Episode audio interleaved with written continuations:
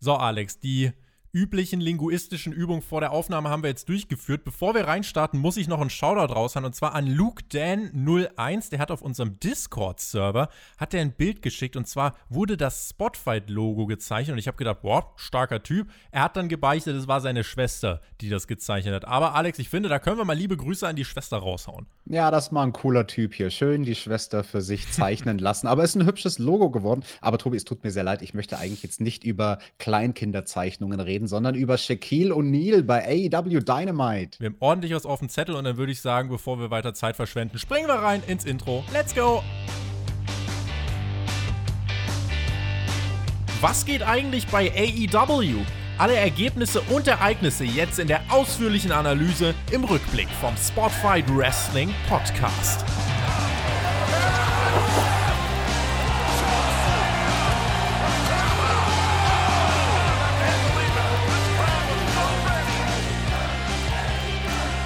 Eine Sonderausgabe von Dynamite und die letzte Show vor dem nächsten Pay-Per-View zeigt gleich dann auch noch eine spannende Meldung, die AEW betrifft. Äh, also hier ist wirklich einiges drin. Ein dicker Podcast erwartet euch heute. Lehnt euch zurück und wir arbeiten das gemeinsam mit euch ab. In diesem Sinne, ihr hört den Spotfight Wrestling Podcast mit dem Rückblick zur AEW Dynamite Ausgabe vom 3. März 2021. Mein Name ist Tobias Enke und an meiner Seite freue ich mich sehr, wieder einen Mann begrüßen zu dürfen, der wirklich vom Fach kommt nämlich Alexander Bedranowski. Hallo! Jawohl, Tobi, wir sind wieder vereinigt. Team TJT. TJT! Und heute sprechen wir über Shaquille O'Neal, der tatsächlich bei Dynamite in den Ring steigt und catcht in einem Mixed Match. Zusammen mit Cody Rhodes hat er da geworkt. Und also so viel kann ich vorwegnehmen. Das war deutlich besser, als wir erwartet hatten. Und ich glaube, jeder hat äh, eine gewisse Erwartung an dieses Match gehabt, die aber übertroffen worden ist. Lehne ich mich jetzt einfach mal aus dem Fenster. Hättest du, äh, wenn du das Shaq-Match gesehen hättest, äh, hättest du auf NXT umgeschaltet oder wärst du bei AW geblieben? Nee, da wäre ich definitiv bei AW geblieben, auch wenn da ja bei NXT durchaus was abging direkt zu Beginn der Show. Da ging auch auf jeden Fall was ab, richtig. Aber NXT wird nicht mehr so lange parallel zu AW abgehen, denn wie jetzt durchgesickert ist, es ist noch nicht hundertprozentig bestätigt, aber wenn es diese Woche keine Hauptkampfausgabe gibt, will ich es der Vollständigkeit halber noch ganz kurz hier ansprechen. Es sieht alles danach aus, als würde NXT ab dem 13. April den Sendeplatz wechseln. Wohl auf den Dienstag rutscht man, das ist nach WrestleMania und damit wäre der Wednesday Night War Geschichte, Alex, aber ich sag mal so, wenn man einfach sich anschaut, was ist das Beste für beide Shows, sie performen am besten unabhängig, äh, beziehungsweise sie performen am besten, wenn sie nicht gegeneinander laufen, wenn sie nicht äh, konkurrieren, sondern wenn jeder sich auf sich konzentrieren kann, wenn sich jeder für sich selbst entfalten kann. Insofern, als jemand, der das Beste für NXT und AEW möchte, ist das eine Sache, die ich sehr befürworte. Ja, das sehe ich genauso. Das ist das Beste für beide Shows, weil dieser in Anführungsstrichen Wednesday Night War, das war nie wirklich ein Krieg. Am Anfang wurde das natürlich gehypt von uns allen, weil wir gedacht haben, boah, cool, zum ersten Mal seit 20 Jahren wieder Neck-to-Neck -neck, zwei Wrestling-Ligen, die veranstalten im US-amerikanischen Mainstream. Aber wenn wir doch ganz ehrlich sind, dann ist doch die Hauptkonkurrenz von AW inzwischen wirklich eher Raw und nicht NXT, was halt bisher zufällig parallel lief. Da bin ich mal gespannt, wie sich die Quoten entwickeln. Schreibt uns sehr gern eure Meinung dazu in die Kommentare. Wir haben auch schon eine Umfrage im Community-Tab, wo über 1000 Stimmen eingegangen sind, wo es 50-50 war zwischen Leuten, die gesagt haben, das ist gut, und zwischen Leuten, die gesagt haben, ist mir eigentlich egal. Es gab auch ein paar, die gesagt haben, Daumen runter, aber äh, das war nur die Minderheit. Ein Verweis noch, am Sonntag und den Verweis gebe ich euch von Herzen.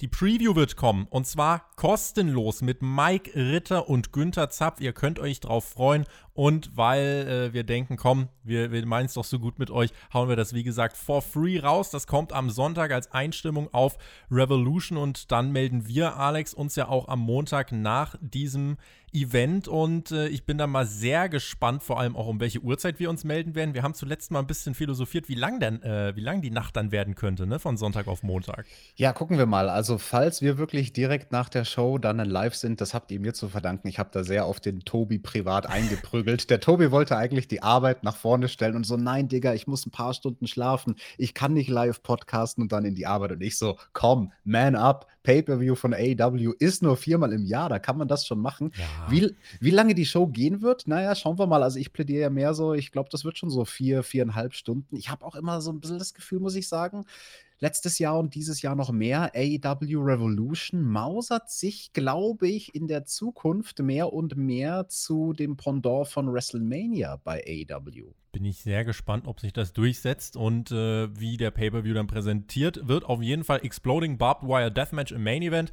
Das, äh, ja. Das ist auf jeden Fall äh, explosiv. Aber Tobi, Alex, Tobi, hast du dir denn schon eine journalistische Herangehensweise überlegt, wie du die Kommentatoren fragen kannst zu diesem Match? Äh, ich habe noch keine Zeit gehabt, das zu zerdenken. Ich kann Günther einfach mal fragen, ob er Bock auf ein bisschen Wumms hat. Und dann kann er mir sagen, was er davon hält. Bisschen Wumms ist gut. Bisschen Wumms ist gut. Damit, Leute, springen wir rein in diese Ausgabe von AEW Dynamite. Diese Show war live, ganz wichtig. Das war in den letzten zwei, drei Wochen nämlich nicht so. Und sie war auch ausverkauft, denn hier waren 1100 Fans am Start und die bekamen direkt als Opener, Alex, das Money Match. Cody und Red Velvet trafen auf Jade Cargill und Big Shaq. Und äh, wir sind da beide, glaube ich, in der letzten Woche nicht von ausgegangen, sondern haben eigentlich gedacht, das kommt wahrscheinlich später in der Show. Man eröffnet es aber. Was glaubst du, was hinter diesem Move stecken könnte?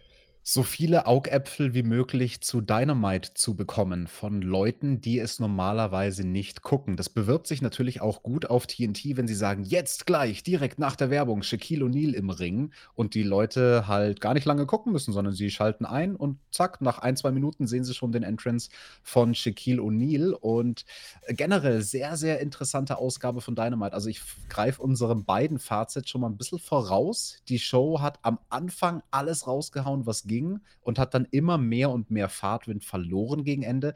Das hier war der maximal heiße Start. Also ja. ich hatte letzte Woche ein bisschen überlegt, ob sie vielleicht anfangen mit diesem auch groß aufgebauten Tag Team Match, Six-Man Tag Team Match mit Jurassic Express gegen FTR und Tully Blanchard. Also mhm. da hätte ich eigentlich Geld drauf gewettet und dass sie halt Shaquille O'Neal vielleicht, naja, vielleicht nicht unbedingt den Main Event packen, aber der Main Event der ersten Stunde ist ja auch ein sehr prominenter Sendeplatz ja. sozusagen.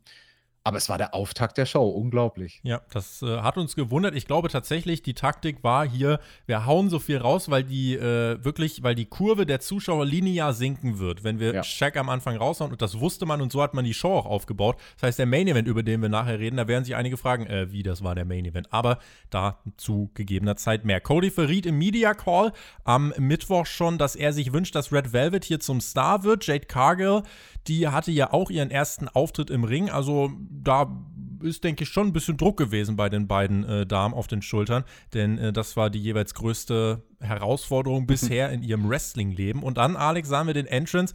Einmal kam Jade Cargill heraus, die hat wirklich einen Look und dann stiefelt er dahin. Shaquille O'Neal und Jesus Christ, auch wenn der im Ring steht, ich habe total unterschätzt, was für ein fucking Riese der Typ ist. Und vor allem, im Paket mit Jade Cargill, die haben echt eine Präsenz. Absolut. Also ich glaube, das haben wir alle unterschätzt. Man hätte sich ja vorher eigentlich denken können, weißt du? Also selbst bei den Giganten von der NBA, da war ja Shaquille O'Neal immer einer der größten Jungs. Aber also wenn man ihn dann wirklich zum ersten Mal face to face mit Cody im Ring sieht, wie die sich da gegenüberstanden in gegenüberliegenden Ringecken, wie viel größer Shaquille O'Neal war. Also mhm. Also es waren gefühlt zwei Köpfe. Es waren wahrscheinlich realistisch ein bisschen weniger als zwei Köpfe, aber es war ein riesiger Unterschied. Und Cody, der ist jetzt auch nicht gerade ein kleiner, ne? Mhm. Und Cargill auch, du hast es angesprochen, die hat natürlich den Look, ne? Roxette, die haben es in den 80ern schon gesungen. She's got the look. Ähm, ihr, ihr, ihr, ihr Gegenüber mit Red Velvet durchaus auch, muss ich sagen. Also die, die beiden Mädels, die, die sehen durchaus nach was aus. Ja, schauen wir mal, ob sie es geschafft haben, so wie Cody es sich gewünscht hat, da den Durchbruch zu schaffen mit diesem Match. Was AW auf jeden Fall geschafft hat, wenn ich nur Shaquille O'Neal eingebe, direkt die Meldung von der Bild-Zeitung, direkt die Meldung auch von NTV, NBA-Legende zwischen den Seilen. Shaquille O'Neal feiert Wrestling-Comeback. Äh, also da ist er auf jeden Fall vertreten, auf Sky Sports, Sports, CBS Sports und so weiter. Nur um das mal abzuhaken. Shaquilles Outfit übrigens bekommt von mir ein Dutt. Da habe ich gedacht, kann ich hier eine große Modeanalyse raushauen, aber das können wir uns sparen.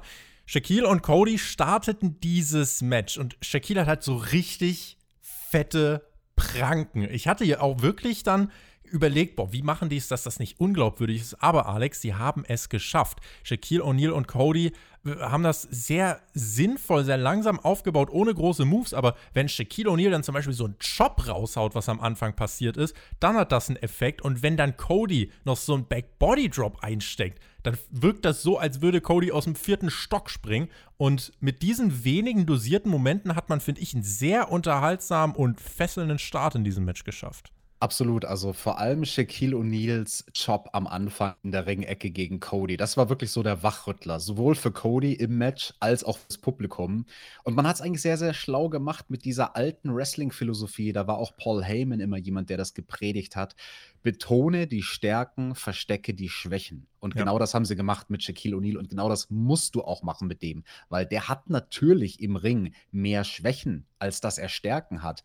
Aber mit seiner Größe hat man gut gespielt. Ich muss aber sagen, den aller, allerersten Spot in dem Match fand ich ziemlich dumm. Also da sah Cody aus wie ein Idiot, dass sie erstmal in den Lockup gehen, wo ja klar ist, dass Shaquille O'Neal stärker ist. Und was macht Cody erstmal den most basic Wrestling Move, den du wirklich in deiner ersten Trainingsstunde lernst? Ein Wristlock versucht er. Das ist natürlich Quatsch. Und Shaquille O'Neal nimmt ihn einfach im Gesicht und schubst ihn weg. Und also, warum versucht Cody, der Veteran, sowas erst? Da kann er sich doch denken, dass Shaquille O'Neal das konnte. Er ging es diplomatisch an. Er dachte, wir gucken mal, ob ob Shaq jetzt mitcatchen will, ja. Aber Shaq hat gesagt, Junge, Batz, nix mit Catch. Äh, dann taggte sich Jade Cargill ein. Da gab es ein paar Buhrufe, aber dann waren Cargill und äh, Red Velvet erstmal im Ring. Viele Schlitt, äh, Schläge und Tritte zu Beginn dieses Matches. Cargill poste auch ein bisschen und man ging natürlich auch während des Matches davon aus, dass viele Zuschauer dabei sind. Das heißt, da wurde rauf und runter geplagt für Revolution, für das, was heute noch kommen sollte. Und dann hat sich irgendwann noch Austin Gunn einen Stuhl geschnappt und wollte Shaquille O'Neal attackieren. Hat er auch gemacht und Shaquille O'Neal hat ihn einfach kurzum geköpft, aber wirklich geköpft. Und das war auch mal so eine aggressive Facette, wo man auch gezeigt hat, Shaquille O'Neal kann ein paar Fliegengewichte durch die Gegend werfen. Ich frage mich vor allem, wie der Casual-Zuschauer darauf reagiert hat, weil natürlich die Kommentatoren haben es erklärt, wer oder was ist ein Austin Gunn. Aber für den Casual sieht das natürlich aus, hey, da ist irgendein Typ in der Fan. ersten Reihe, irgendein Fan, der haut den mit dem Stuhl. Easy.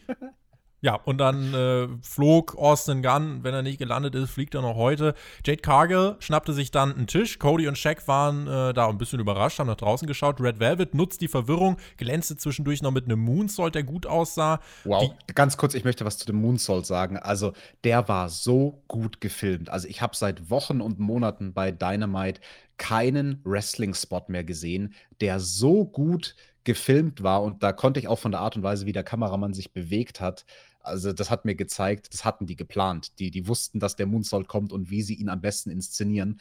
Absolut dynamisch gefilmt und also ich schwöre es euch, mit einer anderen Kameraeinstellung hätte dieser Moonsault nicht halb so krass gewirkt. Da läuft jedem Producer das Wasser im Mund zusammen und hier haben wir dann gesehen, Red Velvet hat auch noch einen Tisch da draußen mit dazugestellt. Da wurde der Spannungsbogen natürlich aufgebaut, weil auch der Casual-Zuschauer denkt sich, oh geil, einen Tisch bauen die auf, was passiert denn da? Und äh, dann kam ein Spot, mit dem ich nicht gerechnet hätte. Also erstmal Shaquille O'Neal im Ring äh, mit Cody, verpasst ihm eine krachende Powerbomb. Cody steht relativ flink auf. Ich finde, die hätte ein bisschen länger zählen können. Oh ja, ja, ja. Ne? Und dann hat Cody noch sich, er wollte sich halt relativ schnell an einem eigenen Slam versuchen, bevor dann die Frauen wieder an der Reihe waren. Ähm, also es hat alles zu einer Reaktion geführt, insofern alright. Aber ich finde, das hätte man noch mehr auskosten können. Ja, vor allem diese Powerbomb, also er hat ja da, Shaquille O'Neal hat ja die Pose gemacht. Eine Shaq-Knife Powerbomb. Ja, ich weiß nicht, war das eine war das eine Andeutung an Brody Lee oder an Kevin Nash? Äh, ich weiß es nicht, ich weiß es nicht. Okay, weil ich dachte im ersten Moment so, wow, ein bisschen geschmacklos, so den kürzlich verstorbenen AEW-Wrestler Brody Lee, der ja auch immer posiert hat vor der Powerbomb, äh, da zu persiflieren. Aber okay, vielleicht hat da Kevin Nash nachgemacht. So oder so, es ist eine mächtige Fallhöhe, wenn dir Shaquille O'Neal mhm. mit seinen 19 Metern Körpergröße eine Powerbomb verpasst. Und dass Cody da wirklich direkt so im japanischen Stil No-Selling-mäßig wieder auf die Beine gehüpft ist. Ja, also er hat sich zumindest, als er wieder auf die Beine gepoppt ist, mal kurz an den Rücken langen können oder so. Und dann kam der Move des Abends. Shaquille O'Neal steht auf dem Apron, da wo hinten dran auch die Tische standen. Und Cody guckt, dreht sich um, Whip-In, läuft und springt dann mit großen Schritten über das dritte Seil auf den Oberkörper von Shaquille O'Neal. Mit ihm fällt er nach draußen und du siehst richtig, als sie gefallen sind, wie die Zeit stillsteht. Sie, mhm. Shaquille O'Neal purzelt um, du musst eigentlich rufen, Baum fällt und dann krachen die so durch die Tische, dass die wirklich in alle Richtungen zerbersten. Dieser Move, auch von den Kommentatoren richtig gut gesellt, sah verdammt stark aus. Minimale Kritik. Was heißt Kritik? Cody checkt sofort check, ob alles in Ordnung ist und Shaquille O'Neal klopft ihm dann so auf den Rücken so, jo, alles in Ordnung. Das, das hat er auch direkt weggeschaltet. Das wird auch nicht jeder Casual sofort gesehen haben. Für jemanden, äh, also auch gerade für dich als Profi, ist das natürlich ins Auge gefallen. Aber dennoch würde ich sagen, der Spot, das ist auch das, was viral ging, äh, auch auf natürlich. Twitter hunderttausendfach geteilt. Äh, dieser Spot, das ist der Spot des Matches. Das war Shaqs Spot und den hat er mit Cody zusammen, finde ich, richtig, richtig gut delivered. Genau, diesen Spot hat Shaquille O'Neal halt auch einfach gefressen wie ein Profi. Und ich kann es euch aus eigener Erfahrung sagen, so ein Bump rückwärts durch die zwei Tische ist gar nicht so leicht. Also da musst du einfach dedicaten. Da musst du dich wirklich dem Spot widmen und einfach ohne Rücksicht auf Verluste diesen Backbump auf den Rücken nehmen. Und dann kommt ja noch dazu, dass Cody mit seinem Körpergewicht da auf ihn draufgeflogen ist. Also klar, Cody ist da geschickt, sein Gewicht zu verlagern, um Shaquille O'Neal nicht zu zerquetschen. Aber nichtsdestotrotz, das ist ein fieser Bump. Also den einzustecken als Rookie, der halt nur ein paar Trainingsstunden hat und gerade mal so mit den Basics vertraut ist. Ich meine Basics im Sinne von der Fallschule, wie lande ich safe auf dem Rücken und dann gleich aus dem Ring rauszufliegen und mit dem Rücken durch zwei Tische ist Fall gar nicht wenig für einen Rookie. Also wirklich Shaquille O'Neal Props, weil ich glaube, die meisten Promis an seiner Stelle hätten es nicht so gut aussehen lassen, diesen Stunt, und hätten sich irgendwie ein bisschen auf die Seite, auf die Hüfte gerollt. Und das ist auch ein Zeichen, dass er das Match ernst genommen hat. Äh, ich finde, das äh, sollte man auf jeden Fall noch festhalten. Es ging im Ring dann in die Abschlusssequenz mit Cargill und Red Velvet und am Ende gab es den Glam Slam bzw. Double Chicken Wing Facebuster von Cargill gegen Red Velvet und tatsächlich den Sieg für die Heels. Alex, wir sind das Match genauer durchgegangen, weil es ja dann doch auch nochmal besonders ist und wir wollen ja auch wirklich hier schauen, was AEW mit diesen Celebrity-Auftritten macht und wollen das ja nicht irgendwie bedingungslos abfeiern, da wir ja konstruktiver und professioneller sind als so manche Marks da draußen. Und deswegen äh, in dieser professionellen Einschätzung gehört es auch dazu, dass wir uns das Match genau anschauen. Das haben wir jetzt getan und ich komme zu dem Schluss, Alex ich habe nicht so viel erwartet und ich hätte auch gedacht, boah, bitte, das Match will ich auch gar nicht auf der Pay-Per-View-Card sehen. Dieses Match hätte diesen Pay-Per-View am Sonntag, glaube ich, auch noch mal richtig aufgewertet, denn die haben das alle ernst genommen, die haben alle ihre Rolle gut erfüllt. Shaquille hat den Spot des Abends äh, hier genommen, mit wirklich, äh, was, was imposant einfach ist, wie er da durch die Tische kracht. Und ich war ja positiv überrascht. Ich war durchweg positiv überrascht und habe mir auch gedacht, ey, dass die Heels gewinnen, das schadet jetzt gerade auch keinem. Cody und Arn Anderson haben hier wahrscheinlich auch viel Einfluss einfach auf den Matchfluss gehabt und äh, haben natürlich auch super viel Erfahrung, haben die Stärken aller Beteiligten rausgestellt. Ich kann kaum klagen, wirklich. Ja, also zu diesem Punkt, das habe ich nämlich heute auf Twitter auch oft gelesen, wo Leute gesagt haben, das hätte den Pay-per-View aufgewertet, dieses Match.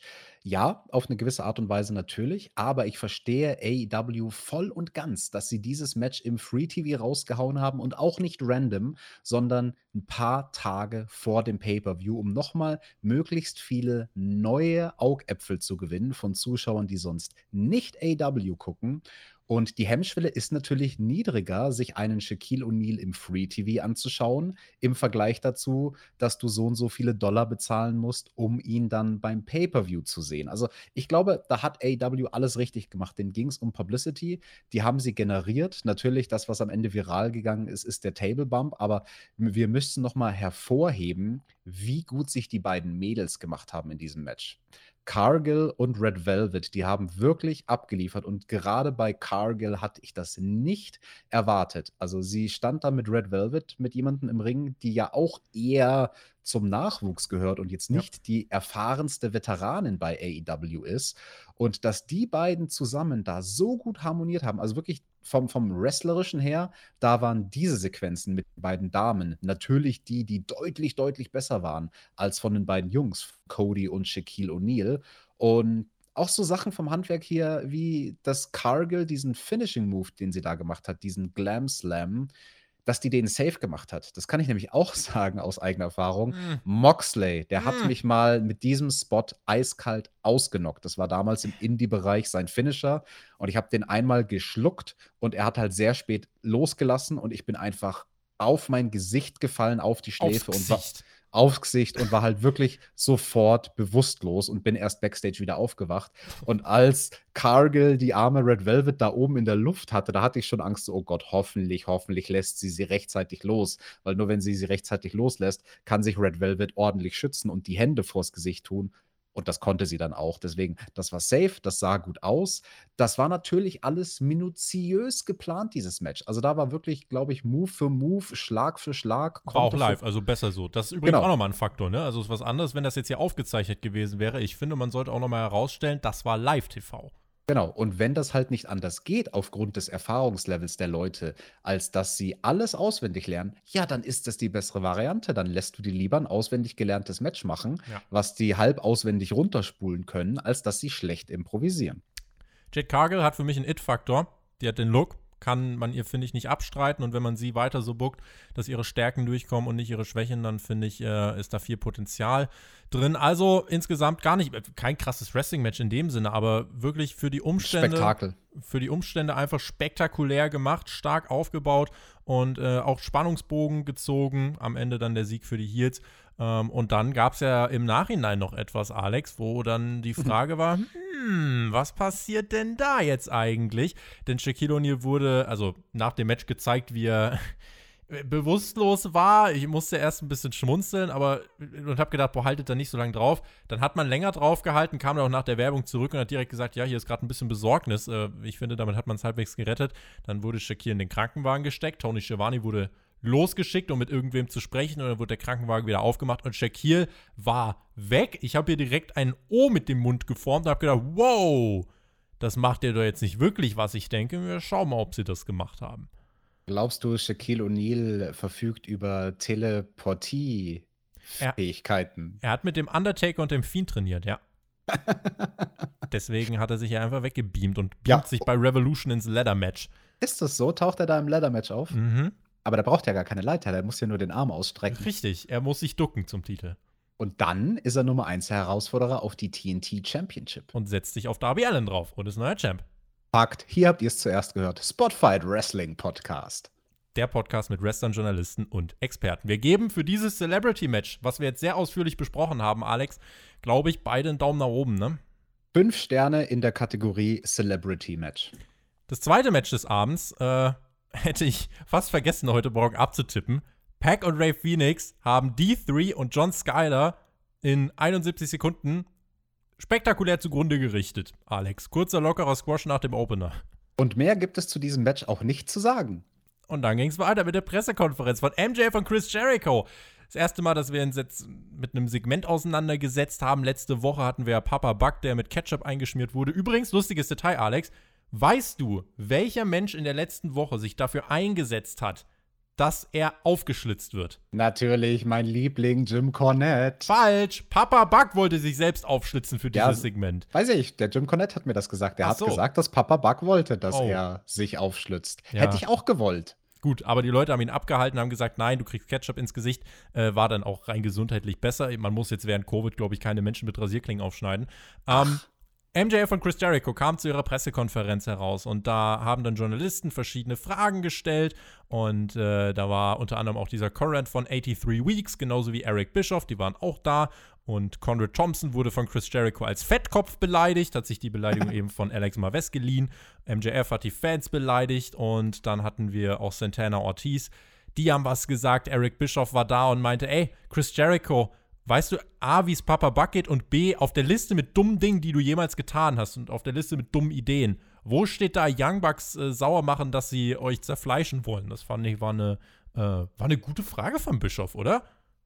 Definitiv. Der Bischof, der ist ja auch ein Investigativjournalist. Der stellt immer die heißen Fragen. Und wenn jemand eine Ahnung hat von richtig dummen Ideen, dann ist Eric Bischoff vielleicht auf der Liste manchmal auch gar nicht. Äh, Na, ja, da, da ist Vince Russo auf der Liste Das- noch weiter oben. auf jeden Fall. Das stimmt. Alex, guck, guck mal wieder bei Raw vs. Nitro vorbei in ein paar Monaten, ja? Aber jetzt im Moment sind wir noch da, da hatte Eric Bischoff noch gute Ideen, aber irgendwann kommt er mit dem Mo Motorrad von der Decke und lässt sich feiern eine Stunde ab, dann kippt so ein bisschen.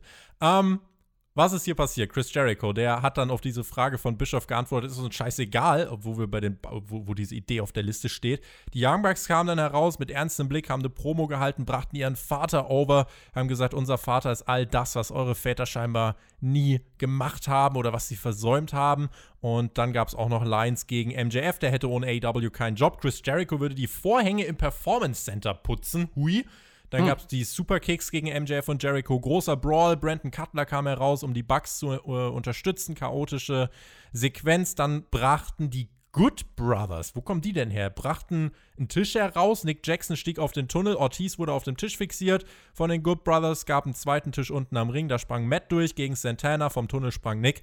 Das waren spektakuläre Spots, Alex, und ein insgesamt, wie ich fand, gutes Segment, aber ich habe jetzt nicht ganz verstanden, was die Good Brothers hier sollten, weil die Bucks halten gerade die größte Babyface-Promo, seitdem sie die Titel gewonnen haben. Tobi. Und werden unterstützt von den Good Brothers, die eigentlich dumme, arrogante Assis sind. Tobi, du hast letzte Woche doch nicht gut genug aufgepasst. Da sind ja auch die Good Brothers in den Krankenwagen gegangen und gemeinsam mit dem Papa Buck ins Krankenhaus gefahren, während einer von den Young Bucks einfach in der Halle geblieben ist. Und ja, der hatte halt keinen Platz mehr im Krankenwagen. und die Good Brothers sind die Best Friends von Papa Buck. Deswegen sind die Good Brothers jetzt lieb und du musst sie mögen. Sie haben auch aufge aufbauen geholfen mit den Tischen. Mhm. Ja, und dann mhm. sehen wir diesen spektakulären ähm, doppelten Spot einmal vom Tunnel. Der war auch gut gefilmt übrigens. Voll, mega gut gefilmt, weil du halt gesehen hast, wie Matt quasi unter seinem Bruder hindurchläuft, der gerade vom Tunnel springt. Perspektivisch, ja perspektivisch und dann diagonal sozusagen von der Rampe runterhüpft. Also und so ein Spot auf zwei Ebenen, zwei Ebenen von Höhen. Das sah schon sehr, sehr cool aus, muss ich sagen. War auch toll getimt von den Young Bucks und ähm, schöne synchrone Landung. Ja, fand ich cool. Also, dass wir in der Show auch mal Tische gesehen haben, die zu Bruch gehen, weil das, das hat mir gefehlt bei Dynamite. Das hat man schon lange nicht mehr. Ich fand's äh, das, das Redesegment an sich, ich fand Chris Jericho und MJF für ihren Teil unterhaltsam. Äh, das Segment ging mir vielleicht einen Hauch zu lang. Ähm, und ich bin ein bisschen irritiert, weil ich immer noch nicht weiß, was die Young Bucks jetzt sind. Heels, Faces. Eigentlich sind sie Faces, aber mit den Good Brothers sind sie für mich Heels. Alles ganz komisch. Äh, aber ansonsten war das Segment äh, schon passabel. Ja, für mich ging der Redeanteil nicht nur einen Hauch zu lang, sondern sogar eine Scheibe zu lang. Also das hätte man einstampfen können in meinen Augen. Allen voran, wenn man betrachtet, dass diese Show ja für Casual-Zuschauer war. Noch mal mehr als sonst. Und also ich habe die Sorge, dass einige von den Leuten, die wegen Shaquille O'Neal eingeschaltet haben, da dann während dem ganzen Gelaber abgeschaltet haben, weil sie sich gedacht haben, ach Gott, okay, das ist doch dieses typische Wrestling wie bei Raw. Da reden die jetzt erstmal eine Viertelstunde. Und also ich finde, das hätte man um, um die Hälfte einkürzen können, das Gelaber. Hätte man ihnen mal gleich dieses folgende Videopaket gezeigt von Kenny Omega und John Moxley, dann hätten sie gesehen, nee, das ist nicht ganz wie Raw, denn wir sahen auch Bilder, Alex, von alten Exploding Barbed Wire Deathmatches und hörten vom Erfinder Atsushi Onita und sahen auch die Explosion, bekamen auch erste kleine Eindrücke und Bilder davon, wie das bei AEW aussehen könnte, aber nur ganz kurz und ganz unvollständig. Äh, hat man da wahrscheinlich mal von den Proben was genommen. Ich fand, das war ein gutes Videopaket, was mich insgesamt gespannter gemacht hat. Und ich möchte äh, nochmal äh, gerade hier herausheben, ich finde es eigentlich auch gut, dass wir Kenny Omega und John Mox jetzt nicht hier bei der Show gesehen haben, weil eigentlich ist das Ding fertig aufgebaut. Ja, und ich fand es bemerkenswert, dass wir Videomaterial gesehen haben, tatsächlich von FMW in Japan aus Mitte der 90er, eben mit Onita. Also, dass wir nicht nur Onita am Mikrofon hatten, der ein bisschen was sagt zu dem Match, sondern dass wir halt wirklich Szenen von damals sehen. Man hat nicht die ganz krassen Spots gezeigt und es war sehr interessant, was man gezeigt hat, weil es war immer nur so man hat immer so gefühlt nur das halbe Bild gesehen mhm. und, und so, ein, so, so einen Geschmack, so einen Vorgeschmack gekriegt, wie sich das ungefähr anfühlen wird. Aber wie es wirklich aussehen wird, Dafür muss man ein Pay-Per-View kaufen. Und deswegen war das, finde ich, ein sehr, sehr clever gemachtes Videopaket. Und ich fand es ja auch cool, dass sie da tatsächlich da im Daily's Place scheinbar um den Ring schon mal die, den ganzen Stacheldraht gewickelt haben um dann so ein paar Shots zu zeigen, wie die Kamera um den Stacheldrahtring drumherum fährt. Also das muss ja für den Praktikanten da bei AW auch echt undankbare Arbeit gewesen sein. Hey, wickel mal den ganzen Ring in Stacheldraht ein. Hä, was, wieso? Die haben das Match doch erst dieses Wochenende am Sonntag. Ja, ja, nee, wir machen nur ein paar Videoaufnahmen. Danach machst du es direkt wieder runter. Stell dir vor, wie dieser Ruf durchs Daily's Place schallt. Ja, heute um 14 Uhr testen wir mal das mit den Landminen. Und alle so, what? Und dann, äh, ja, gut, ist es tatsächlich eine Wrestling-Show, ist noch keine Kriegsimitation, aber ich bin auch gespannt, wie man das umsetzen wird und ob man es schaffen wird, dass es halt nicht zum A-Fiasko wird, äh, aus Verletzungssicht, aber es darf auch nicht irgendwie zu einer Clownshow werden, weil die Explosionen zu äh, unglaubwürdig sind, sondern da muss man, also das ist wirklich eine Herausforderung. Und ich bin okay. gespannt und ja. Ich lege meine Hand dafür ins Feuer. In die Explosion. You, you see what I did ja, there. Ja dass das nicht nur safe wird, sondern es wird spektakulär, aber es wird kein Massaker. Da wird keiner verletzt rausgehen aus der Nummer. Dein Wort in äh, Gottes Ohren. Weiter ging es mit FTA und Tully Blanchard. Der gute alte Tully Blanchard kam einfach, und das, äh, wir waren im Vintage-Segment, kam mit dem alten 80er Jahre US-Titel raus, FTA mit den alten NWA Tag Team Gürteln und dann auch noch der langjährige Manager der Four Horsemen, J.J. Dillon, kam heraus. Also, das war wirklich für Nostalgiker Alex ein, ein, ein Erguss sondergleichen. Ein Erguss? Oh wow, da haben ja nur noch zwei gefehlt. Der Ric Flair, der hat aber lieber einen Samenerguss in uh, Frauen, die, die wow. 60 Jahre jünger wow. sind. Sorry, wenn du mir so eine Vorlage hier gibst, dann muss ich da ja, also tut mir leid. Gut, dass wir TV 14 sind, auch hier im Podcast, da dürfen wir auch auf Ric Flairs äh, alte Tage, dürfen wir drauf rumreiten, Alex, ne? Woo, woo, woo, woo. Jim Cornette wird sie hier übrigens auch, also wenn wir bei August sind, äh, kommt jetzt hier natürlich der Name Jim Cornette noch äh, mir in den Sinn. Der wird hier natürlich auch äh, ganz, ein ganz feuchtes Höschen bekommen haben, wenn er, wenn er das hier sieht. Tully Blanchard agierte hier als Wrestler und hat sich äh, zumindest mal, wie ich fand, auch ordentlich bewegt für seine 67 äh, Jahre und man hat auch das Gefühl, dass der hier Spaß dran hatte. Ich bin natürlich weiter der Meinung, dass man mit 67 nicht im Ring stehen muss. Aber seine Rolle hat er hier so erfüllt, dass sie mich zumindest zu keinem Zeitpunkt wirklich gestört hat. Der Ring in hm. diesem Six-Man-Tag wurde in Hälften geteilt. Es gab dann irgendwann den Hot-Tag vom Jungle Boy zum Luchasaurus. Der hat ein spektakuläres Aufräumkommando gestartet mit vier Nearfalls für beide Teams. Jungle Boy durfte auch wieder aus allem auskicken, was es so gab. Auch Marcos Stunt wurde hier nur sehr dosiert eingesetzt, um von Tully Blanchard auf den Deckel zu bekommen.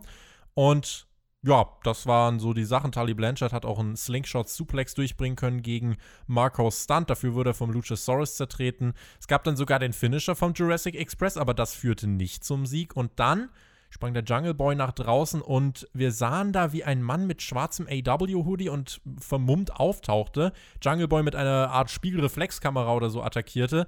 Dann der Assisted Piledriver im Ring und Tully Blanchard pinnt den Luchasaurus Alex und der 67 Jahre alte Mann holt sich hier den Sieg gegen den Jurassic Express. Tobi, ich weiß gar nicht, warum du so abhatest wegen dem Alter von Tully Blanchard. Kennst du nicht das alte Lied? Ich hate doch nicht mit 66 Jahren, da fängt das Leben an. Ach, da kann deswegen, man da jede Zahl einsetzen. Deswegen ist Tully Blanchard kein alter Mann, sondern jemand, der eigentlich erst gefühlt ein Jahr alt ist. Der hat Spaß da, der darf ein bisschen den Markus Stunt durch die Gegend werfen, hat das auch sehr gekonnt gemacht, muss ich sagen. Also, nee, ganz im Ernst jetzt, also da war jetzt nichts irgendwie von groß Ringrost oder so, sondern der hat halt, ja, seine Moves, die damals seine Routine waren, hier durchgeführt. Natürlich hilft es, dass jemand wie Markus Stunt ein leichter Wrestler ist, wo, wo ein alter Mann das halt auch ohne große Probleme noch machen kann.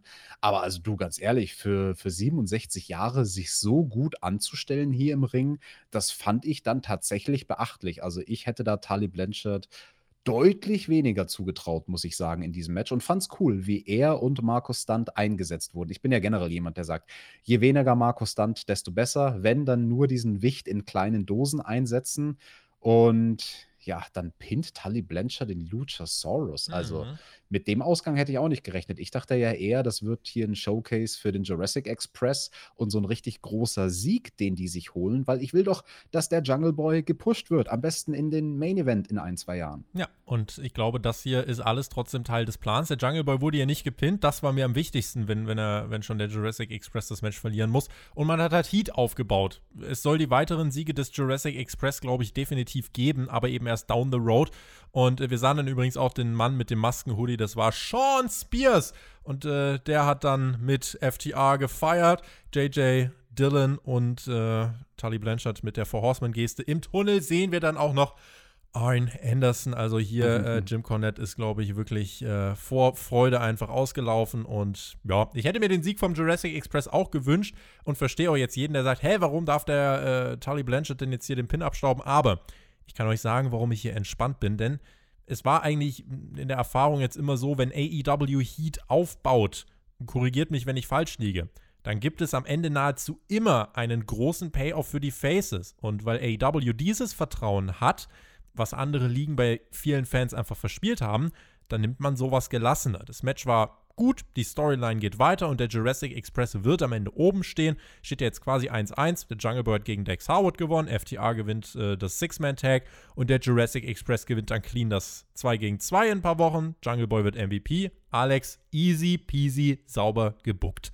Also, Tobi, du immer mit deinen Schüssen gegen WWE. Piu, piu, piu. Aber ich muss sagen, ich fand das ganz schön keck vom Arn Anderson, wie er sich da in dem Entrance-Tunnel hingestellt hat und so Aber nicht ganz hat. rauskommt auch, ne? Nicht so ganz rausgeguckt, ne? Er hat nur so gelurrt und zu seinen beiden alten Weggefährten Gelugert?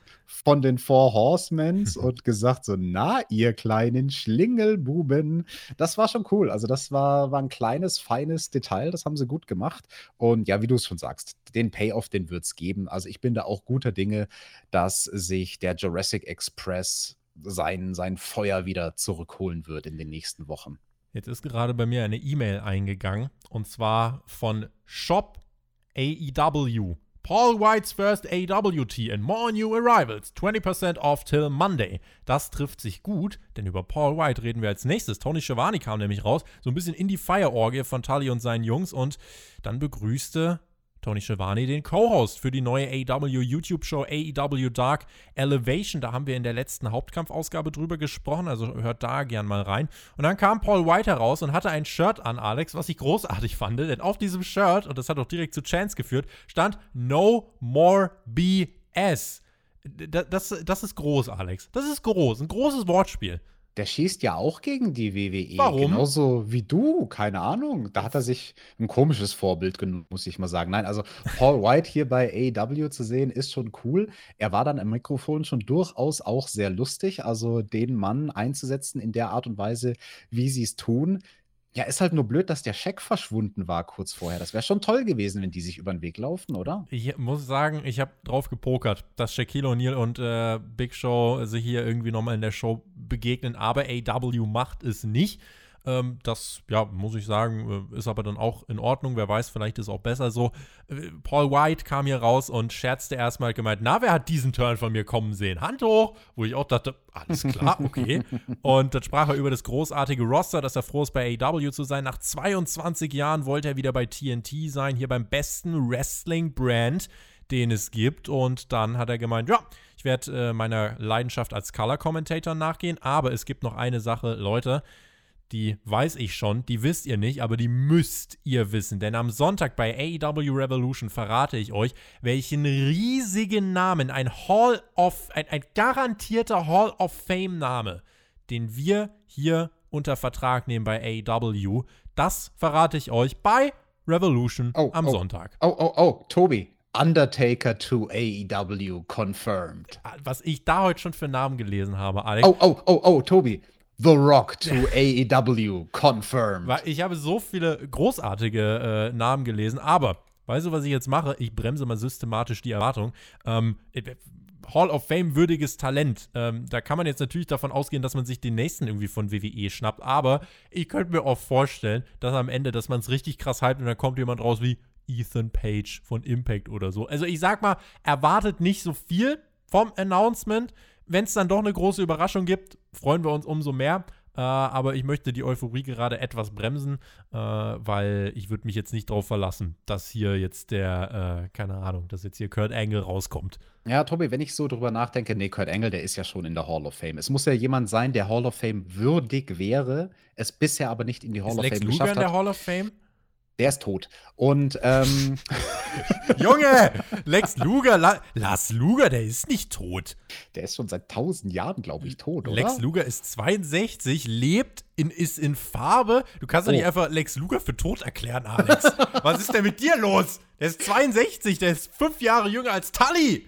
Moment, dann lenke ich ganz schnell davon ab, weil jetzt, wo ich drüber nachdenke, ne, Paul White als Color Commentator bei AEW, Paul White ist ja lustig, ne? Der ist ja quasi der Good Cop. Und was braucht jeder Good Cop, Tobi, so wie auch bei Team TJT? DJT. Man braucht einen Bad Cop. Und welchen besseren Bad Cop gibt es denn am Mikrofon in der Wrestling-Welt? Jemand, der Hall of Fame würdig ist. John Laurinaitis. Nein, jetzt hast ah. du mir meine ah. Pointer verdorben. Den nächsten Neuzugang bei AEW, nämlich Jim Cornette.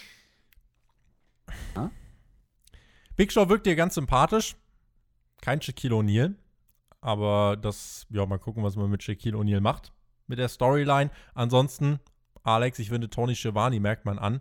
Äh, der hat das dann auch gesagt. Äh, Leute, diese Show, die rollt ja immer weiter und weiter. Wir hatten beide wahrscheinlich zu diesem Zeitpunkt der Show den Eindruck, krass, Alter, was die rausfeuert. Die fangen ja. an irgendwie mit, mit Shaquille O'Neal, dann irgendwie der, der Snack mit Puck, dann irgendwie die Pressekonferenz, dann Big Show, dann das FTR Jungle Boy Match. Jetzt gleich kommt dann äh, noch Frauenturnierfinale und Sting. Also die haben ja schon richtig rausgeballert.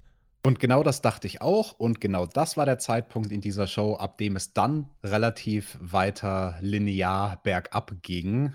Ja, das Fahrtempo konnte Dynamite jetzt leider nicht mehr halten. Es stand das Finale des Frauenturniers an. Durchgesetzt haben sich Nyla Rose Alex gegen Thunder Rosa und Ryo Mizunami. Und dann stand diese Trophäe da am Ring. Hikaru Shida war da auch schon ich hatte so hart keinen Bock auf ein drittes Mal Rose gegen Shida. Die, der Gedanke daran hat Mizunami bei mich zum absoluten Topface gemacht. Und dann kommt die raus mit ihrem richtig geilen Theme-Song. Ich möchte diesen Theme-Song Tag ein, Tag aushören. Nichts anderes möchte ich hören. Dauerbeschallung. Bin richtig mitgeweibt, ja. Und in dieser Sekunde bin ich noch zum größeren Fan von ihr geworden. Rio Mizunami all the way. Apropos Theme-Songs, wir haben gar nicht geredet von dem Theme von Shaquille O'Neal früher in der Show am Anfang. Der kam ja eigentlich fast schon zu so einer Art Techno-Musik. Da dachte ich mir so, hey cool, wer kommt jetzt als nächstes? Riho, die kleine Japanerin und stattdessen kam ein riesengroßer schwarzer Mann in den Ring. Aber ja, das Damen-Turnierfinale, du, ich muss ganz ehrlich sagen, das ist so verbuckt. Also die beiden Ladies, die wir da gesehen haben. Hätte keiner mit gerechnet tatsächlich. Nee, also allen voran Nyla Rose. Und also du sagst, da hätte keiner damit gerechnet. Das kann ja manchmal was Gutes sein, wenn man Leute überrascht. In dem Fall war es einfach schlechtes Booking. Da sind so viele Leute rausgeflogen, die dort besser aufgehoben wären auf der US-Seite als Nyla Rose. Und also wirklich, dass sie dann jetzt die letzten Tage meine verbleibende Favoritin, die gute Thunder Rosa, eliminiert hat. Also das macht mich wütend. Vicky Guerrero war mit am Ring. Mizunami zählte erstmal viel, sie war ja der klare Face, damit kennt sie ihre Rolle schon mal besser als äh, eine gewisse Frau Sakura, die ja glücklicherweise rausgeflogen ist, eine sehr gute Booking-Entscheidung. Mizunami kam zurück, Guillotine Leg Drop gegen Rose auf dem Apron, damit hat sie Aja Kong besiegt, Nyla kam bei 9 aber in den Ring. Nächster Leg Drop aber nochmal ein Kickout bei 2 und dann bekamen wir mitgeteilt, im Buy-In übrigens treffen Rio und Thunder Rosa auf Britt Baker und Reba, also die Turnierverliererinnen sollen äh, im Buy-In dann nochmal Freude machen auf den Pay-Per-View. Wir lassen das Match übrigens auch da, ne? Bitte jetzt nicht irgendwie, weil Fans sagen, nee, das muss in die Hauptshow. Äh, Tony Khan sollte diesmal bitte die Card, alles, alles soll da bleiben, wo es ist. Egal, ob du hier bist und nicht. Ich rufe einmal am Wochenende bei Tony Khan an und ich sage nur zwei Worte. Ich werde sie ihm mit meiner dunklen Stimme in den Hörer brüllen und dann wird Thunder Rosa in die Main Show gebracht beim Pay-Per-View.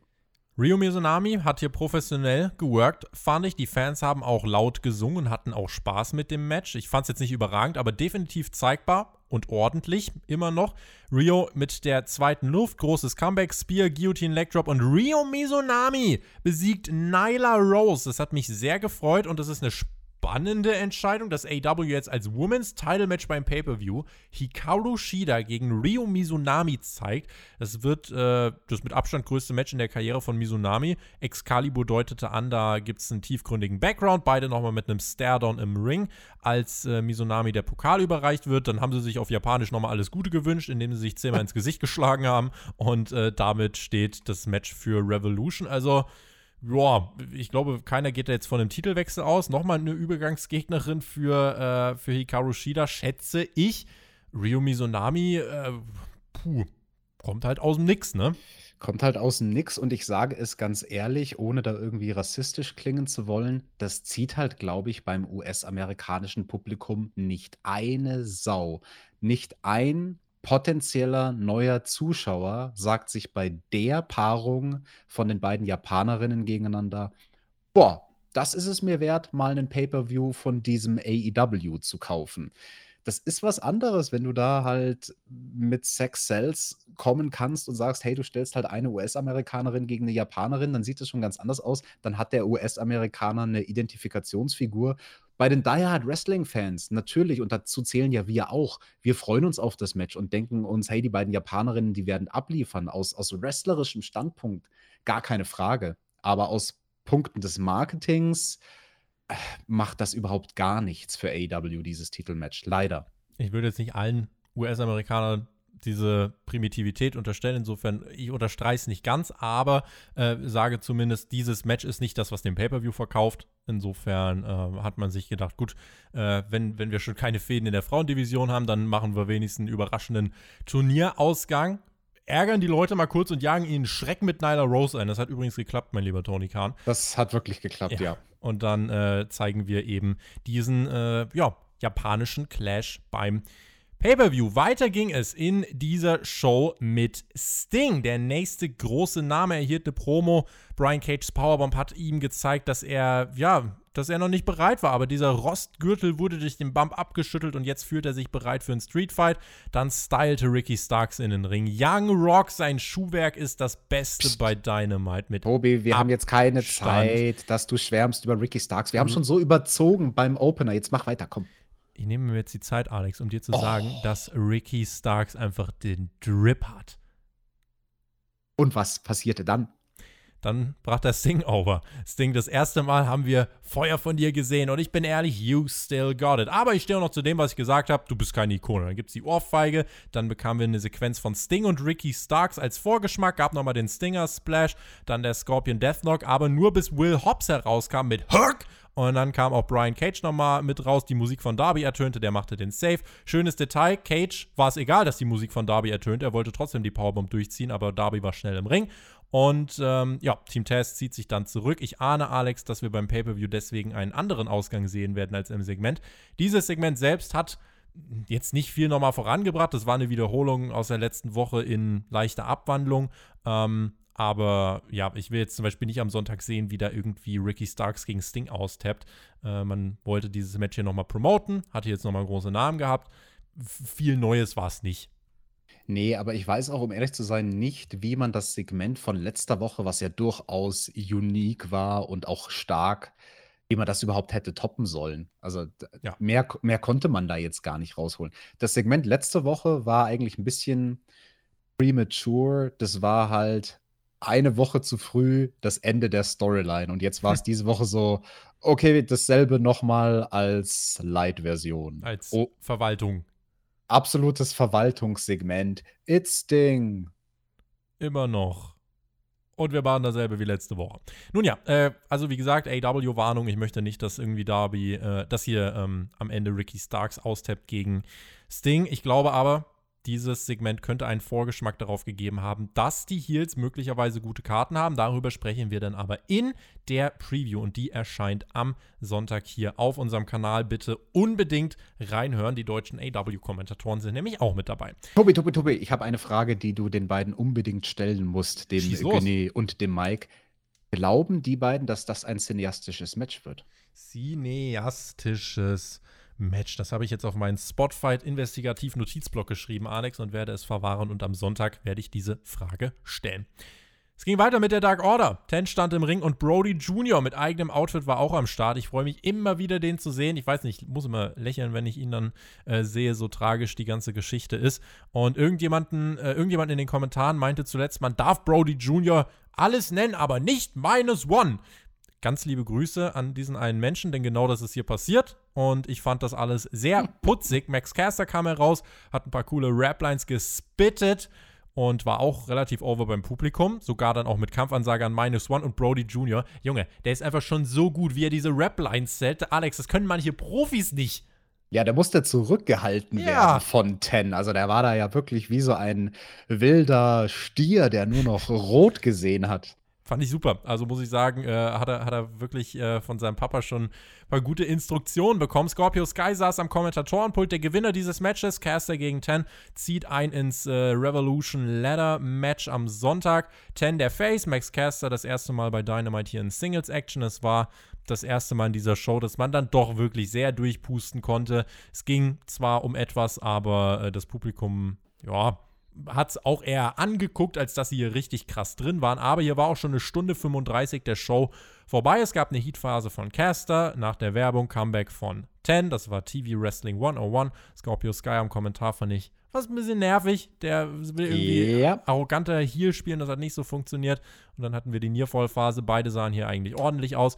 Dann kam Jack Evans heraus von TH2 und der hat dann Max Caster geholfen, indem er 10 mit der Boombox geschlagen hat. Und das hat Max Caster genutzt, hat gewonnen. Matt Hardy kam heraus, hat dann einen 4200 Dollar Umschlag überreicht an Jack Evans und äh, verleiht damit seinen Worten aus der letzten Woche Nachdruck. Er will ja in seiner Fehde gegen Hangman Page, will er die gesamte Dark Order erniedrigen. Das war Schritt 1, hat Ten hier die Teilnahme am Ladder-Match gekostet. Wem das hilft, ist ihm im Zweifelsfall egal. Max Kester jubelt. Mal gucken, wo ihn das hinbringt in diesem Ladder-Match am Sonntag. 4200 Dollar für Jack Evans, das ist voll gar nicht wenig. Ich frage mich, ist das einfach nur der Gag von wegen 420? Aber warum waren es dann 4200 und nicht 420? Ja, wer arbeitet denn für 420 Euro, Alex? Wir kriegen Na, ja hier auch 4200 pro Podcast. Und wenn ihr jetzt bestellt mit dem Code SPOTFIGHT5, ja. Das ist vorbei, Tobi. Okay. Ähm, also im Wrestling 420 Dollar ist schon viel. Also ich weiß jetzt nicht so im Independent-Bereich, wer dann einen Umschlag mit 4000. Aber er ist doch Big Money Matt. Wenn Big Money Matt nur 420 Dollar gibt, dann ist er ja nur Small Money Matt. ja, also ich fand es auf jeden Fall sehr, sehr lustig mit dem Umschlag, muss ich sagen. Und das war eine schöne, nette, kecke Art und Weise, nochmal die Stipulation zu pushen, die wir da am Wochenende sehen werden zwischen Matt und Matt Hardy, äh, zwischen Matt und Matt Hardy, ja genau. Zwischen. Hank zwischen Hangman Adam Page und Matt Hardy. Da geht es ja in dem Money Match um richtig viel. Und Max Caster, er zieht ein in das Leiter-Match um einen Nummer 1 Herausforderer Platz um die TNT Championship. Finde ich gut. Finde ich die bessere Wahl als 10. Ich bin sehr gespannt, ob er dann beim Pay-Per-View nur bei seinem Entrance die fiesen Rap-Lines spitten wird oder ob er das auch vielleicht während dem Match macht. Finde ich durchaus auch lustig. Ähm, interessant, interessant, dass ein Tag-Team-Wrestler jetzt in diesem Leitermatch stehen wird. Gewinnen wird das aber wahrscheinlich nicht. Um einige unserer Hörer, um den Puls da zu senken, Alex, was ist die deutsche Übersetzung von Rap-Lines spitten? Naja, das ist ähm, Rüttelreime verschütten. Verschü wir, wir, wir, verschütten, wir verschütten die, die Review.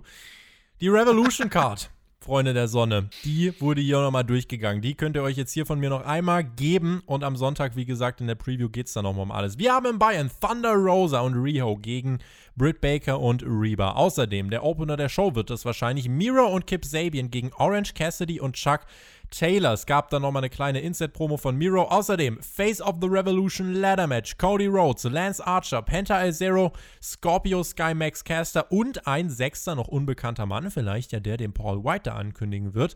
Das erwartet uns auch bei Revolution. Außerdem Hikaru Shida trifft auf Riro Mizunami Women's Championship. Zudem Hangman Adam Page gegen Matt Hardy. Außerdem Darby Allen und Sting in einem Street Fight gegen Brian Cage und Ricky Starks. Wir haben ein äh, Casino Tag Team Battle Royal Match mit ganz vielen tollen tollen Teams. Chris Jericho und MJF treffen auf die Young Bucks, Tag Team Title und der Main Event. Kenny Omega bekommt es mit John Moxley zu tun. Um den World Title geht es da in einem Exploding Barbed Wire Deathmatch. Ordentliche Ladung im wahrsten Sinne. Bin ehrlich, Alex, vier der Pay-Per-View-Matches sind es insgesamt, die mich brennend interessieren. Es gibt so ein paar Sachen. Miro und Kip, selbst mit Hardy und Hangman, wo ich sagen würde, ja, Sieht jetzt nicht nach 1A Pay-Per-View auf dem Papier aus, aber es gibt, denke ich, schon so drei, vier Matches, die diesen Pay-Per-View mit Zugkraft verkaufen können. True, definitiv. Also die Matches mit Zugkraft, die haben davon ordentlich allen voran. Natürlich der Main Event in diesem, ach, wie heißt es doch so schön, Explosive Barbed Wire Deathmatch. Ja, da bin ich, bin ich ein bisschen heiß drauf. Ist es Explosive oder Exploding? Ich glaube Exploding. Ich hatte gerade einen Hirnfurz. Explosive, Exploding, Explosions. Das könnt ihr erwarten von diesem Match. Das im Main Event stehen wird bei Revolution. Und apropos Main Event, Das Gegenteil einer Main-Event-würdigen Ansetzung war hier das, was wir bei Dynamite am Ende bekommen. Matt Hardy und Mark Quinn trafen auf John Silver und Hangman Adam Page. Äh, da, ja. Das ist ja wirklich der, der, der, die maximale Aussage, dass hier das Ende der Show, dass man da nicht mehr davon ausgegangen ist, dass da irgendwie richtig viele zugeschaut haben, ne?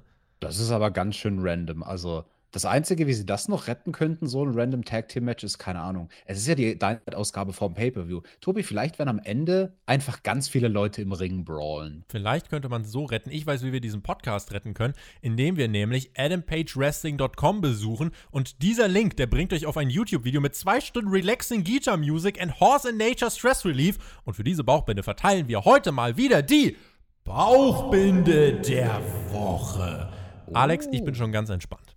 Das finde ich schön, dass du die ausgekramt hast. Pferde entspannen sowieso. Ich bin ja mit meiner Freundin am Wochenende immer am Pferdestall und bin dann immer total entspannt. Aber der Hangman, der ist gar nicht entspannt in dieses Match gegangen, weil der wollte den Big Money Matt mal ordentlich äh, zusammenbrezeln vom Pay-Per-View schon mal zusammenbrezeln und ins Gesicht schlagen.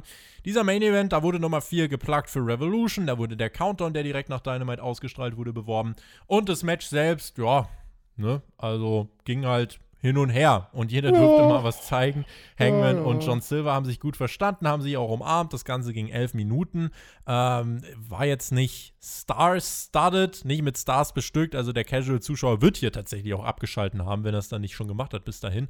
Gab am Ende natürlich auch nochmal Nearfalls. Hangman und Silver machen das aber klar. Buckshot vom Hangman gegen Mark Quinn nach elf Minuten zum Sieg. Logisch, dass Hangman Hardy nicht pinnt. Insofern, man hat jetzt hier nichts irgendwie verbuckt oder so. Äh, das war aber auch nochmal maximales Verwalten äh, und tatsächlich, glaube ich, fast einfach noch ein bisschen Zeit füllen, denn der Pay-Per-View, das muss man auch mal sagen, war zu, dieser, zu diesem Zeitpunkt aufgebaut. Der Main Event hat nichts mehr an irgendwas verändert, sondern war nur da, damit Dynamite auch diese Woche noch zwei Stunden dauert. Genau, und eine Sache zum Main Event, die ich sagen möchte, Mark Quinn fand ich durchaus interessant vom Look. Die Kommentatoren haben es während der Heat-Phase auch einmal angesprochen, dass der durchaus zugelegt hat und auch eher so an Muskelmasse. Und jetzt ist er nicht mehr so ein kleiner Stickman und er ändert ja auch ein bisschen seinen Stil. Es gibt weniger Highflying von ihm und mehr so diese Heel-mäßigen Aktionen.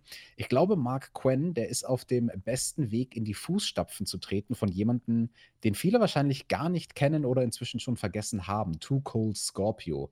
Wenn ihr mal gucken wollt, Mitte der 90er, vor allem in der ECW, aber auch in der WWF hat der in der Attitude Era coole Sachen gemacht. Flash Funk, so hieß der ja dort. Und also Mark Quinn, der, der hat so dieses gewisse Etwas als, als farbiger Heel, der aber durchaus auch athletisch ist. Äh, da bin ich gespannt. Da sehe ich, da sehe ich einen großen Singles-Run bei dem, aber nicht bei dem Pay-Per-View, weil da wird es erstmal eine Tag Team Battle Royale geben und alle daran beteiligten Teams kamen raus, haben sich gehauen und damit ging Dynamite off the air. Tobi, lass uns zum Fazit kommen. Lass uns zum Fazit kommen. Ich streue nur eben ganz kurz ein, weil das erinnert mich gerade daran. Wir haben mal eine Kaderanalyse gemacht auf Patreon und da haben wir unter anderem auch Mark Quinn äh, sehr gelobt und da hast du das schon angedeutet, was du jetzt gerade nochmal unterstrichen hast. Insofern wäre es sehr spannend an alle, die uns auf Patreon supporten, patreon.com slash Spotify Podcast, wenn ihr euch das jetzt nochmal anhört und überlegt, was haben wir da gesagt und was ist wahr geworden, was ist eingetroffen. Äh, das wäre, glaube ich, mal eine interessante Sache auch an Alles alle. Alles ist wahr geworden. Ich habe damals vor einem Jahr schon predicted, dass es bei Revolution ein Exploding Barbed Wire Deathmatch geben wird. Absolut. Und wenn ihr das hören wollt, dann müsst ihr jetzt auf Patreon einschalten. Das Fazit. Diese Show ist ganz klar zu unterteilen in ein, ja, in den ersten Teil, das waren die ersten zwei Drittel der Show, äh, in denen wirklich alles rausgefeuert wurde, was nochmal auf Revolution gehypt hat und was hier eben Rang und Namen hatte. Und das war Shaq, das war Cody, das hat man hier wirklich von Anfang an rausgehauen. Und ab dann war es halt mehr und mehr verwalten. Ah, ich habe die Show noch gar nicht zu Ende besprochen. Hä, lustig, wir haben den Brawl vergessen, den du vorhin angedeutet hast. Aber der, das sagt da gibt's ja doch nichts zu erzählen. Das sagt ja auch, ja, ja, das stimmt, aber es sagt schon was aus, dass wir den eigentlich vergessen. Denn was passierte nach dem Main Event? Matt Hardy attackiert nochmal den Hangman, die Dark Order kommt raus, alle Menschen kommen raus, tausend Menschen kommen raus. Ja. Und das Highlight, Alex, bei Raw vs. Nitro gibt es ja immer so einen, so einen MVP der Woche Award. Und den muss man in dieser Woche geben an Brody Jr., wie der auf der Stage steht und sich, an, und sich die Hände über dem Kopf zusammensteckt und springt und hüpft und auf die Knie fällt, weil, oh mein Gott, was ist das für ein Chaos im Ring? Er kann es nicht glauben. Ich fand Brody Jr. so, da, da, das war das Schönste in diesem äh, Endsegment, ihn da hinten zu sehen, äh, wie, wie er das zählt und so weiter. Brody Jr. ist äh, großartig. Es sollte einen Kindertitel geben, nur für ihn. Also, ich wollte gerade sagen, Zustimmung, aber das mit dem Kindertitel, naja, das lassen wir mal lieber sein. Ne, aber das war schon 'n lustiger Anblick, wie er da auf der Bühne gefeiert hat während den Schlussbildern. Ja, ich habe es vorhin so sarkastisch angedeutet. Dynamite endet vor 'nem Pay-per-View mal wieder mit einem großen Brawl. Also, damit haben sie das Rad nicht neu erfunden. Aber wie gesagt, war auch gar nicht nötig, denn du hast es ja schon schön zusammengefasst. Die gesamte Show war darauf ausgelegt, dass man heiß startet, dass man neue Zuschauer gewinnt mit Shaquille O'Neal und du hast es perfekt ausgedrückt am Anfang. Es ging linear bergab mit der Show. Es ging nicht steil bergab, ganz wichtig. Also, wir wollen nicht sagen: „Oh, die Show ist dann richtig schlecht geworden“, aber so peu à peu à peu wurden die Segmente unwichtiger und unwichtiger und unwichtiger.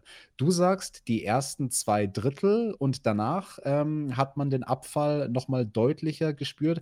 Wo ziehst du da die Linie? Weil ich persönlich ziehe sie, glaube ich, ein bisschen früher in der Show als du. Mir ging es so, dass eigentlich mit Beginn des Damenturnierfinales Ja. für mich das Abschaltpotenzial Ja wenn ich ein Casual wäre, schon relativ groß gewesen wäre. Ja, se sehen wir ähnlich. Äh, irgendwie so in dem Zeitraum hätte ich jetzt auch gesagt, ja. Also das, okay. äh, da sind wir eigentlich dann doch relativ äh, einer Meinung. Ähm, das war auch nicht schlecht, das Frauenmatch und auch Max Caster das war nicht schlecht, aber es war halt einfach äh, es war solide, aber war jetzt nicht das, was irgendwie den Pay-Per-View verkauft hat, was nochmal massig viel verändert hat. Ähm, aber es war halt mal spannend zu sehen, weil die Struktur kennen wir von AW nicht. Normalerweise machen sie es bei den äh, Shows vor dem Pay-Per-View so. Klar, am Ende gibt es auch einen Brawl oder irgendwo in der Show gibt es einen Brawl, aber du hast trotzdem am Ende nochmal eine große Vertragsunterzeichnung oder nochmal einen großen Stare-Down, irgendwas. Hier hat man wirklich gesagt, nö, das lassen wir und äh, fand ich mal interessant zumindest, dass man so klar sagt, Leute, das Ende der Show wird hier nichts mehr verändern, eigentlich könnt ihr auch abschalten. Insofern ja. mal gucken. In dem Kontext möchte ich noch erwähnen, dass AEW in den USA von manchen, nicht allen Kritikern ja immer mehr und mehr Kritik bekommt für Dynamite, dass das eine schlecht formatierte TV-Show ist. Na, ich bin immer gespannt, was Jim Cornette diese Woche sagt zu dem Aufbau von er findet Dynamite. Immer was. Dieser Mann findet immer was. Er soll einfach mal sich zurücklehnen, sich Ricky Starks anschauen und den Drip genießen. Und dann hoffen wir auch mal, dass Sammy Guevara zeitnah hier zurückkommt. Ja, vielleicht ist er ja der sechste Mann im Face of the Revolution. Da komme ich ja jetzt erst drauf. Hm. Du wirst mit den Ohren schlackern, wenn der Jim Cornette Nicht bald nur mit bei denen bald bei AEW am Mikrofon sitzt. Jetzt wird es aber ein bisschen nicht mehr jugendfrei. Also ich habe ja vorhin schon mit meinem Ric Flair-Joke den, den Vogel abgeschossen. Äh, ähm, mit was? Ich weiß auch nicht. Haben wir rausgeschnitten, oder? Äh, das haben wir rausgeschnitten. Am Sonntag gibt es die äh, jugendfreie Preview hier mit Mike Ritter und Günther Zapf. Die dürft ihr euch, äh, wie gesagt, gern anhören. Und damit würde ich sagen, Alex, machen wir den Deckel drauf. Bin gespannt auf das Feedback für diese Dynamite-Ausgabe. Stimmt auch gern ab auf unserer Website www.spotfight.de und äh, nehmt an der Umfrage teil, wen es betrifft. Wir hören uns am Sonntag. Den Alex und mich hört ihr wieder am Montag mit der Review zu AEW Revolution. Danke fürs Zuhören. Bleibt gesund. Macht's gut. Auf Wiedersehen. Tschüss. Leute, würde uns wirklich sehr freuen, wenn ihr euch in den Live-Chat begeben werdet. Nach dem Pay-Per-View sind wir live mit unserer Review und ähm, das ist immer eine große Freude tatsächlich, dann von euch die Eindrücke zu bekommen, wie ihr die Show erlebt habt. Und ja, es wird den großen Bang geben, das Exploding Barbed Wire Deathmatch. Ich bin ja so gespannt drauf, wie AW das umsetzt. Und darüber und über all die anderen guten Matches von Revolution reden wir in der Nacht von Sonntag auf Montag